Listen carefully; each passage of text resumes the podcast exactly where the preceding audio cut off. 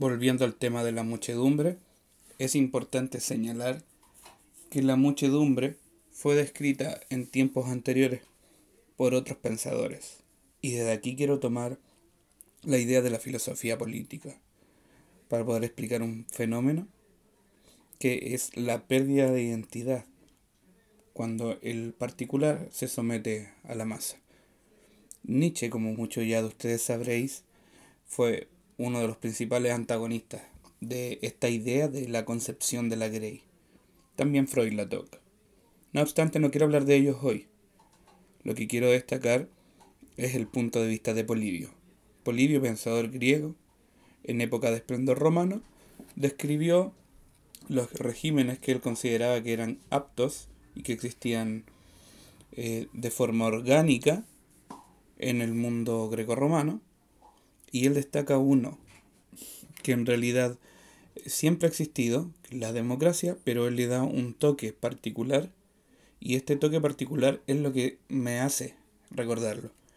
Él llama a la democracia, en su variación negativa, que muchos autores pretenden cambiar el nombre y le ponen demagogia, pero los autores clásicos la siguen llamando democracia, él la llama oclocracia, es decir, el gobierno de la muchedumbre, a distinción de la politeia, donde es el gobierno de muchos por un bien común, la oclocracia es el gobierno de muchos cuando ya dejan de ser individualidades, dejan de ser ciudadanos y se transforman en una masa. La muchedumbre no piensa, esta muchedumbre reacciona, esta muchedumbre pide instintivamente y es ahí la diferencia entre una politeia, donde son muchos que actúan racionalmente, o al menos sentipensantemente, versus la oclocracia, que sería donde la muchedumbre lo único que hace es reaccionar. Y aquí hay que tener mucho cuidado y quiero ser enfático al señalar que la muchedumbre no está formada solo por un grupo de moda, no son solamente adolescentes, como muchos pensadores, muchos políticos están señalando en el día de hoy. La muchedumbre está formada principalmente por lumpen y gente que no tiene un criterio político formado, como dije anteriormente. Este lumpen no hay que caer en la falacia de origen, decir que son malos porque son malos, o que son negativos o nocivos para la sociedad porque vienen de un lugar socio no, socioeconómico distinto, precario. No, no, no. El lumpen, según la definición más actualizada, no la definición marxista, por supuesto, dice que sería la gente que pertenece a un estrato social bajo, de condiciones variadas precarias, que no tiene el mismo acceso que el resto de la ciudadanía a la educación, a la salud, al trabajo. Es una generalización y una definición bastante amplia. En ese sentido, el lumpen hace parte de la muchedumbre porque al vivir aislados, cuando tú estás eh, con problemas para satisfacer tus necesidades básicas, vuelves al estado anterior de la racionalidad que sí te permitía sustentar tus necesidades básicas. Y ahí es donde hay una regresión del lumpen, de ser un ser sentipensante, se transforma solo en un ser sintiente o irracional. Eh, esto es necesario explicarlo porque eh, en estas manifestaciones se vio lo peor del país.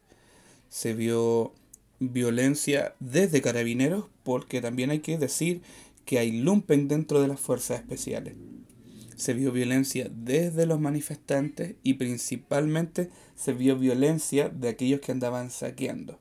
Hay que ser enfático en condenarlo. El saqueo constituye un delito y sea de quien sea el saqueo. Hay gente aquí que juega a la falacia de segunda hipótesis o la idea del empate. No, es que tú te quejas porque están saqueando un supermercado, también hay que señalar que este lumpen no es lumpen porque lo quiere. Este lumpen es producto de una política pública de reubicación constante de los campamentos que se producían en la periferia del país para llevarlos a sectores rurales donde el uso de suelo fue cambiado desde campesino o industrial a residencial y su valor era bajo. En este caso tenemos como por ejemplo La Pintana, Puente Alto, por nombrar dos de los principales lugares más afectados con esta reubicación de campamentos. Y es aquí donde se generan muchos guetos. Es del gueto de donde proviene el lumpen. Este lumpen casi obligado por el sistema a comportarse de una mala manera, a vivir hacinado, tiene la decisión final solo en el caso en que sea bien educado, porque lo eduque por el Estado, por un partido político, por un deporte, por quien sea, por algún líder, tiene la decisión final solo si es educado de portarse bien o portarse mal en sociedad. El lumpen del cual yo estaba hablando no ha tenido mucha decisión. Es por eso que en momentos de violencia y momentos de estrés, como los que ha vivido el país últimamente, lo que hacen es reaccionar con violencia. Pero atento, el Estado tiene mucha responsabilidad en esto. No obstante, y vuelvo a ser preciso, al final cada ser humano tiene la decisión de escoger el buen o el mal camino. Y perdón que suene un poco teológico en esto, pero cuando hablamos de sociedad, el buen camino es servir a la sociedad y el mal camino es no servir a la sociedad. Y lo que ha hecho el Lumpen últimamente es no servir a la sociedad. Este lumpen es un es una idea que es bastante interesante de analizar, porque aparte de unos comportamientos que ya hemos definido y que hemos observado acá, tiene una caracterización de rasgo identitario. Hay algunos filósofos que plantean que el lumpen no tiene identidad, que tiende hacia lo neutro, lo nulo, pero no, el lumpen no es neutro y no es nulo me quiero detener en la siguiente idea que tengo sobre la religión del lumpen. La religión del lumpen vendría a ser el deporte rey, como se le llama, y se aterriza en un caso muy concreto. El fútbol y la selección chilena masculina mayor de 24 años. Y tengo que ser categórico y hay que señalarlo, cuadrarlo y apuntarlo. ¿Por qué? Porque durante las manifestaciones de este mes los deportistas chilenos han seguido jugando. Quienes jugaron? Jugó la Escuadra Nacional de Tenis, Copa Davis obviamente, jugaron estos mismos jugadores, pero particulares, sus torneos del ranking. Jugó la selección sub-17, la selección femenina de fútbol adulto.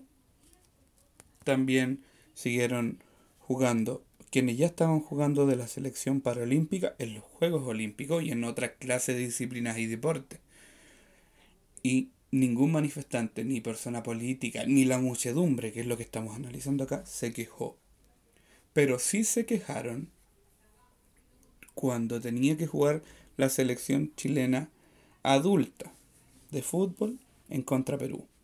La queja no fue porque fuera contra Perú, sino porque uno de los referentes de esta selección dijo algo que a la muchedumbre no le agradó. Y aquí entendemos que la muchedumbre ve como sagrado el deporte rey y que también es muy intolerante. En esta crisis que está viendo el país se levantaron dos tipos de personalidades de la selección de fútbol con posturas políticas quizás no tan contrarias ante sí, pero que sí la muchedumbre los enfrentó es el caso de Arturo Vidal, que decía, vayamos a jugar este partido de fútbol para darle alegría al pueblo. Y en el otro lado está Charles Arangui, quien es más parte del lumpen, más parte de la muchedumbre, y él dice, no, reacciona con virulencia, desde siempre reacciona en contra de carabineros y en contra del orden, por sentirse más identificado con la periferia, con la población, con el, el desvalido y el apartado de la sociedad. Y desde ese sector se eh, origina esta molestia a, jugar y que la selección no debería jugar, es, la opinión de esta muchedumbre, no debería jugar por los momentos de crisis del país y es como rendirle respeto. Antes de hacer un juicio de valor, yo solamente quisiera proponeros pensar cuál sería eh, el respeto debido que tiene que entregar un deportista a su país, a su nación cuando está en crisis. Para cerrar el tema de la muchedumbre y el lumpen, me gustaría traer a colación el acuerdo que se firmó entre el oficialismo y la oposición sobre la nueva constitución. Lo quiero destacar especialmente porque hay partidos y movimientos políticos representantes que no adhirieron a este acuerdo. En ese sentido, ellos toman el discurso de la muchedumbre y dicen, hay gente que no se ha sentido representado nunca, hay gente que no se está sintiendo representada con este acuerdo y nosotros como actores políticos tampoco nos sentimos representados con este acuerdo. Es por eso que se restan, independiente del discurso público que hagan, porque hay que recordar siempre, como decía Laura de Rosa Martínez, en política no hay ingenuidad. Puede que lo hagas de buen o de mal corazón, pero todo tiene un propósito. No hay ingenuidad. En ese sentido, el Partido Comunista se resta, junto con un par de movimientos del Frente Amplio, de firmar estos acuerdos y así quedan bien con parte de la muchedumbre, a pesar de quedar mal con la política institucionalizada. Pero a ellos les da lo mismo quedar mal con la política institucionalizada. Durante años fueron vetados del juego político y ahora que tienen su parte, ponen su mayor cantidad de cartas en juego una parte por la vía institucional y otra parte por la vía más insurreccional. Como reza el refrán clásico, nunca pongas todos los huevos en la misma canasta. Entonces, podríamos decir en cultura de memes, qué excelente jugada. Puesto que reconocen que van a participar del acuerdo, aunque ellos no lo han firmado, pero dejan el brazo extendido para la población que no se ha sentido representada y puede que por ahí también ganen algo en este juego político, como también dice el refrán, a río revuelto, ganancia de pescadores. Me parece bastante peligrosa bajar la edad de votación en caso de plebiscito a los 14 años. Peligrosa particularmente porque hay que entender que la juventud tiende biológicamente hacia una rebeldía. Y si cierto sector representa la rebeldía, ese sector va a ser el más votado. Es normal que cada parte del espectro ideológico quiera obtener más votación. En la democracia, el juego del poder está basado en quien obtiene mayorías de voto. Pero más que nada es una medida populista y que quiere sacar provecho de la situación actual. Esta juventud de 14 a 18 años que no puede votar más que nada es un grupo de personas que no tienen un criterio político formado y no tiene que ver plenamente con su capacidad legal de responder ante algunos crímenes como algunos han esgrimido. No, primero que todo tiene que haber una cultura política, cosa que no hay en Chile, no de la manera que debería haber para una votación del tamaño de un plebiscito, y principalmente porque este grupo se convertiría en el brazo armado de la irracionalidad, que ya lo tenemos hoy en día. Son actualmente el brazo armado de la irracionalidad. Pero, llevándolo a las urnas, sí o sí van a votar a cierto grupo marcado. Está bien, propongamos que la votación baje a 14 años, pero siempre y cuando haya al menos educación política al respecto. Muchas de las peticiones que se hacen en las calles, que se han visto en redes sociales, panfletos, entrevistas, conversaciones, todo eso, hace relación a la influencia del Estado en ciertas áreas de la vida que se habían mercantilizado. Nunca está de más y nunca está mal pedir un poco más de Estado. Pero atención, pedir un poco más de Estado. Lo que se estila últimamente es pedir mucho, mucho, mucho más Estado y no hay reformas taxativas de fondo. No hay elevación de impuestos, no hay programas para las empresas. No estoy haciendo una defensa corporativa al libre mercado, al contrario. Cuando se pide mucho más Estado, cuando se pide socialismo, se está entrando en un juego muy complejo del cual no se puede salir. Lo que se está pidiendo básicamente en este momento es ser Argentina. Y hay que ser responsable al momento de pedir esto. Pero como dije anteriormente, al no haber cultura política y la cultura económica está reducida muy poco, más allá de lo que dicen los banqueros o algunos grupos empresariales, No hay noción al respecto. ¿Qué se gana con pedir más Estado si no se piden más impuestos?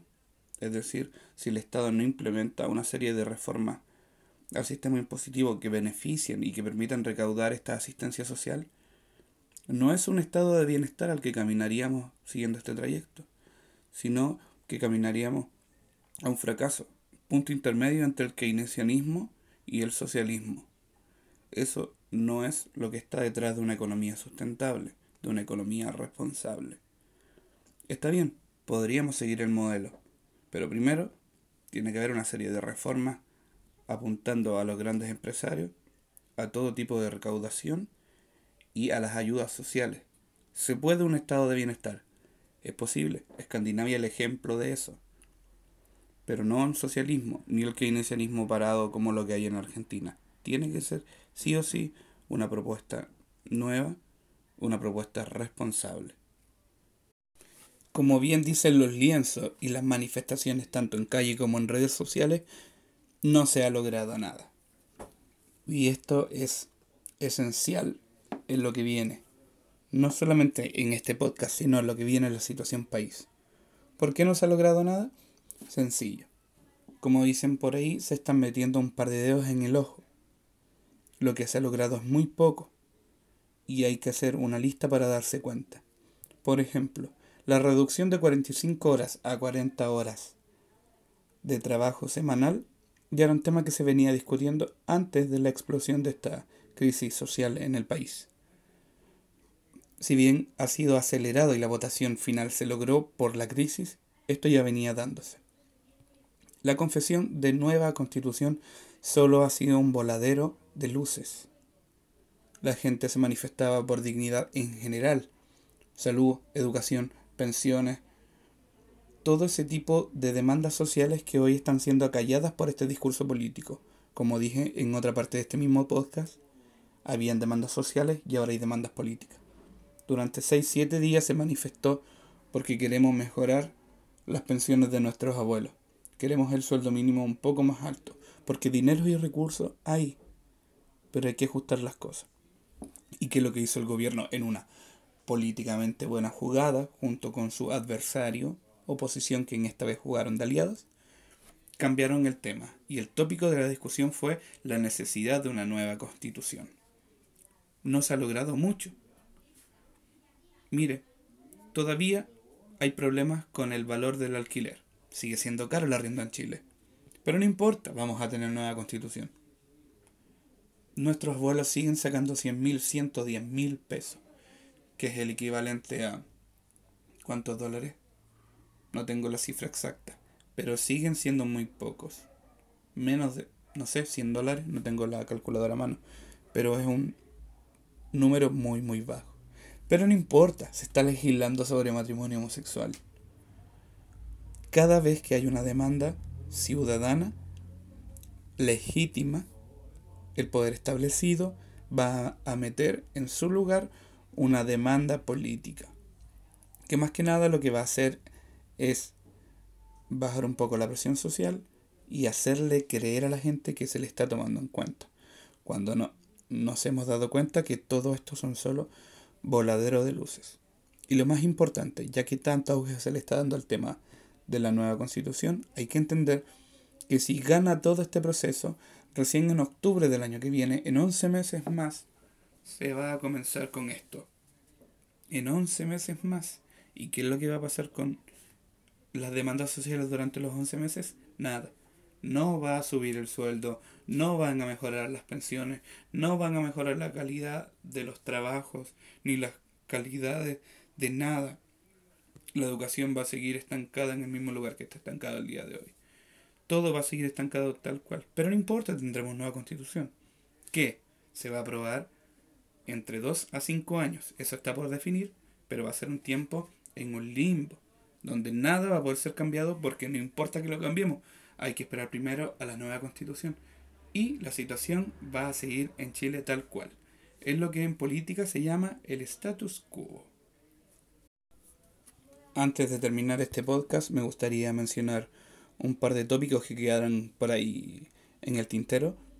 al menos tres o cuatro puntos que no están directamente relacionados con lo último que hablé, pero que sí es necesario como consecuencia, como conclusión de este trabajo oral que acabo de hacer, eh, y un poco de predicciones, porque desde la ciencia es importante hacer predicciones para entender y para prepararse para lo que viene. Es necesario indicar que hay una gran parte de la población que no se siente representada, y ya lo hemos visto por la institucionalidad política reinante. Y este grupo, de alguna forma u otra, ajeno a romper y quemar todo, va a buscar manifestarse. La forma concreta es a través de un canal institucionalizado que haga las veces de institucionalizado y no institucionalizado. La historia nos enseña que cada vez que ocurre una crisis similar a la que estamos viviendo ahora, surge un poder que no se hace el desentendido con las demandas populares. Y vuelvo a decir lo que dije delante. No es un poder bueno o malo en el sentido de la bondad que emana para hacer eco de las demandas sociales, sino que es un poder que se hará cargo de estas demandas y que al hacerse cargo las pondrá sobre la mesa. Es lo que se llama comúnmente como un populismo militante. Un partido nacional populista, un partido autoritario. Lo vimos con Perón en Argentina, en Chile Carlos Ibáñez del Campo, Hitler también en Alemania. Siempre aparece un populista pasó en los tiempos de Pericles, Alcíbiades, siempre hay un populista desde el principio de los tiempos. Y hay que entender que el populismo es pan para hoy, hambre para mañana. Porque si bien está legitimada y validada la necesidad de 500 mil pesos chilenos como sueldo mínimo, lo que no es posible es implementarlas de un sopetón y que el día de mañana ya se ganen 150, 170 mil pesos más. Para poder pagar ese sueldo extra hay que hacer una serie de reformas que no se van a hacer porque hay un trámite de nueva constitución.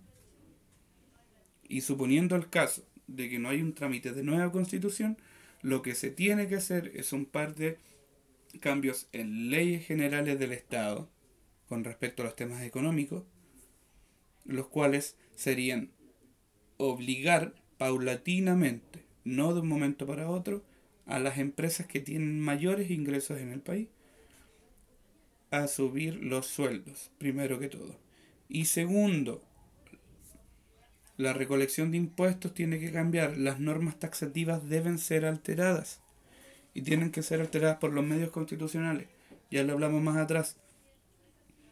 Este, esta serie de saqueos que hubo, que despertó lo peor del país, esta violencia intrínseca del ser humano corrupto hizo que el mercado, que los grandes inversionistas, que las grandes empresas tuvieran miedo y no quisieran invertir en el país. Y eso es lo que hay que evitar.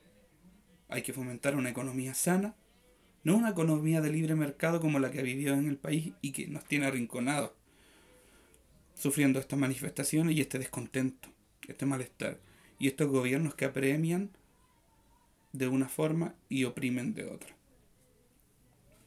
Hay que tener cuidado, no hay que ser populista. Hay que mencionar también la inmoralidad de algunos de nuestros magistrados, por no decir la mayoría.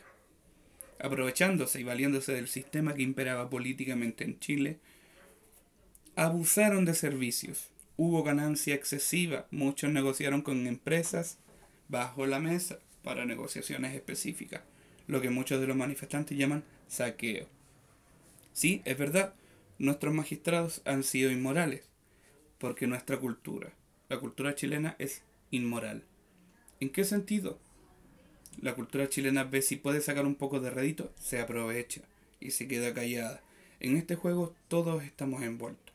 Si vemos que hay alguien que está triunfando por su propio éxito, lo miramos en menos y hacemos lo posible por echarlos abajo. Pero si vemos que alguien está sacando de alguna pillería, lo felicitamos. Es ingenioso, es atrevido y no corresponde. La inmoralidad de los magistrados es representación de la inmoralidad del pueblo. Y aquí hay un tema complejo, es lo que se llama una paradoja, un bucle, no solamente temporal, sino conceptual. ¿Quién es más inmoral? ¿El magistrado o el pueblo? Pero los magistrados salieron del pueblo, y el pueblo es así por causa de sus magistrados. Es una paradoja que tenemos que resolver todos como ciudadanía. No es una política de Estado, es un asunto de moral. La mayoría de nosotros se comunica a través de los canales formales e informales que permiten las redes sociales. Pudimos ver en este mes que mucha de la información que circulaba tanto en redes sociales como en los medios tradicionales, sea periódico, radio, prensa escrita, formal e informal, que sea en internet o televisor, noticiero, etc., que había mucha información falsa. Es lo que se llama los fake news o la posverdad. Decían que el golpe de Estado venía, sigo esperando el golpe de Estado decían que la familia Piñera estaba en otro país. Sigo esperando la fotografía y la imagen de su esposa en otro lado. Siento que ella lo acompañó hace un par de días en la moneda. Se decía que venía algo fuerte de los militares con represión. Los militares estuvieron un par de días en calle y luego fueron retirados. Sigo esperando las mil mujeres violadas. Sigo esperando los 500 muertos. Y no estoy ridiculizando con esto a los que fallecieron. No. Estoy diciendo que hay que tener cuidado con la información que consumimos y con la información que compartimos. En tiempos violentos hay que ser responsable. No debemos compartir todo lo que vemos en redes sociales sin conocer la información real. Esto es complicado. 70% de la información que circula en redes sociales es falsa. Y hay que tener cuidado con eso. No hay que caldear más los ánimos de la población en momentos tan angustiantes para todos. Para mí este mes ha sido una tortura. Imagínense la gente que vivió en dictadura, que conocieron lo que era violación sistemática de los derechos humanos. ¿Cómo se sienten ellos al conocer la noticia, donde sus nietos les cuentan mentiras, donde la televisión no muestra todo?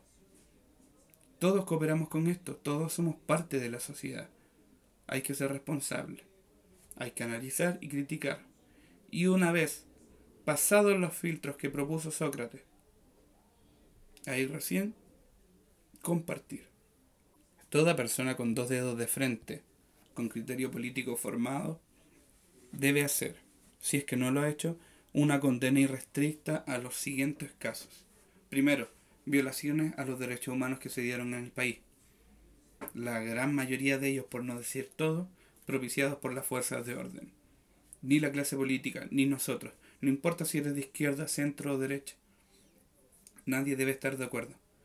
Los derechos humanos son derechos inherentes a cada uno de nosotros y no pueden ser pasados por alto por ningún Estado, por ningún gobierno, por ninguna fuerza, por ningún grupo político. Esto incluye maltrato, tortura, vejámenes, violaciones, asesinatos, impedimento de movilización, impedimentos de llegar a tu lugar de trabajo, impedimentos de comer, cualquier cosa que viole los derechos que están garantizados por nuestra actual y viciada constitución y por los tratados que el país ha firmado internacionalmente, debe ser condenado. No como señal política, sino como señal social. La única forma que el país vuelva a la normalidad es que todos sigamos. Juntos. Aquí nadie sobra. Y no me refiero a esa normalidad postmoderna que andan haciendo circular algunos violentistas o extremistas en redes sociales. No, una normalidad real, una tranquilidad. Para que el país surja, todos tenemos que estar. Aquí nadie sobra. Y para ello debemos condenar las violaciones a los derechos humanos y hacernos responsables por eso. Segundo, lo que se debe condenar es la violencia ejercida por la muchedumbre y por el lumpen, y aquí no debería haber miramiento por ninguno de los magistrados, nuestra clase política. Independiente de que sea una medida antipopular, hay que señalar, no es correcto saquear lugares de trabajo de tus propios compatriotas, y no es moralmente correcto robar, y no porque otro haya robado tú tienes el derecho de robar. Justicia es distinto a venganza en una democracia o al menos en una república como se aspira, hay canales institucionales y hay que hacer valer los derechos. Por último, hay que hacer una condena también enfática en el comportamiento que han tenido muchos de nuestros magistrados. Vimos durante día varios congresistas discutir, irse a las manos, literalmente, combatir uno contra otro, pelear por discursos ideológicos. Viendo la gran crisis que estaba en el país, muchos de ellos asusaban la violencia y los otros se desentendían, se retiraban de la sala cuando sus caprichos políticos no eran cumplidos. Hay que criticar también eso. Nosotros fomentamos al elegir o al permitir que hayan diputados con 1%, por ejemplo, representándonos en el Congreso. Como palabras finales solo resta concluir que el sistema en el cual estamos viviendo ha estado fallando. Mi tesis es que la democracia falla, y falla principalmente porque no ataca los problemas necesarios del corazón del hombre ni del corazón de la sociedad, los cuales son la búsqueda del bien común y de la armonía de la sociedad, sino la superposición de un grupo sobre otro. Es inconcebible y es inmoral que el 51% del país decida lo que tiene que hacer el otro 49% restante. Eso es básicamente la democracia. ¿Cuál es la proposición que yo hago en este minuto? Mi proposición en este minuto es ir más allá de la democracia, no volver al autoritario ni caer en la anarquía, buscar ese consenso social real, salir ya de la disputa ideológica anticuada de izquierda y derecha, de capitalismo salvaje y de socialismo marxista, dos sistemas que no han beneficiado en nada al mundo. No caer tampoco en las garras del fascismo, que se alimenta del populismo, ni hacerse el indiferente políticamente hablando. Es necesario llegar a una nueva moralidad y todo ese caminar nos conduce a un nuevo régimen de gobierno, que quizás no es tan nuevo, quizás es antiguo, se desechó por la fuerza, pero nunca es tarde para volver a él usando la razón. Buenas noches. Esto ha sido Filosofía y República.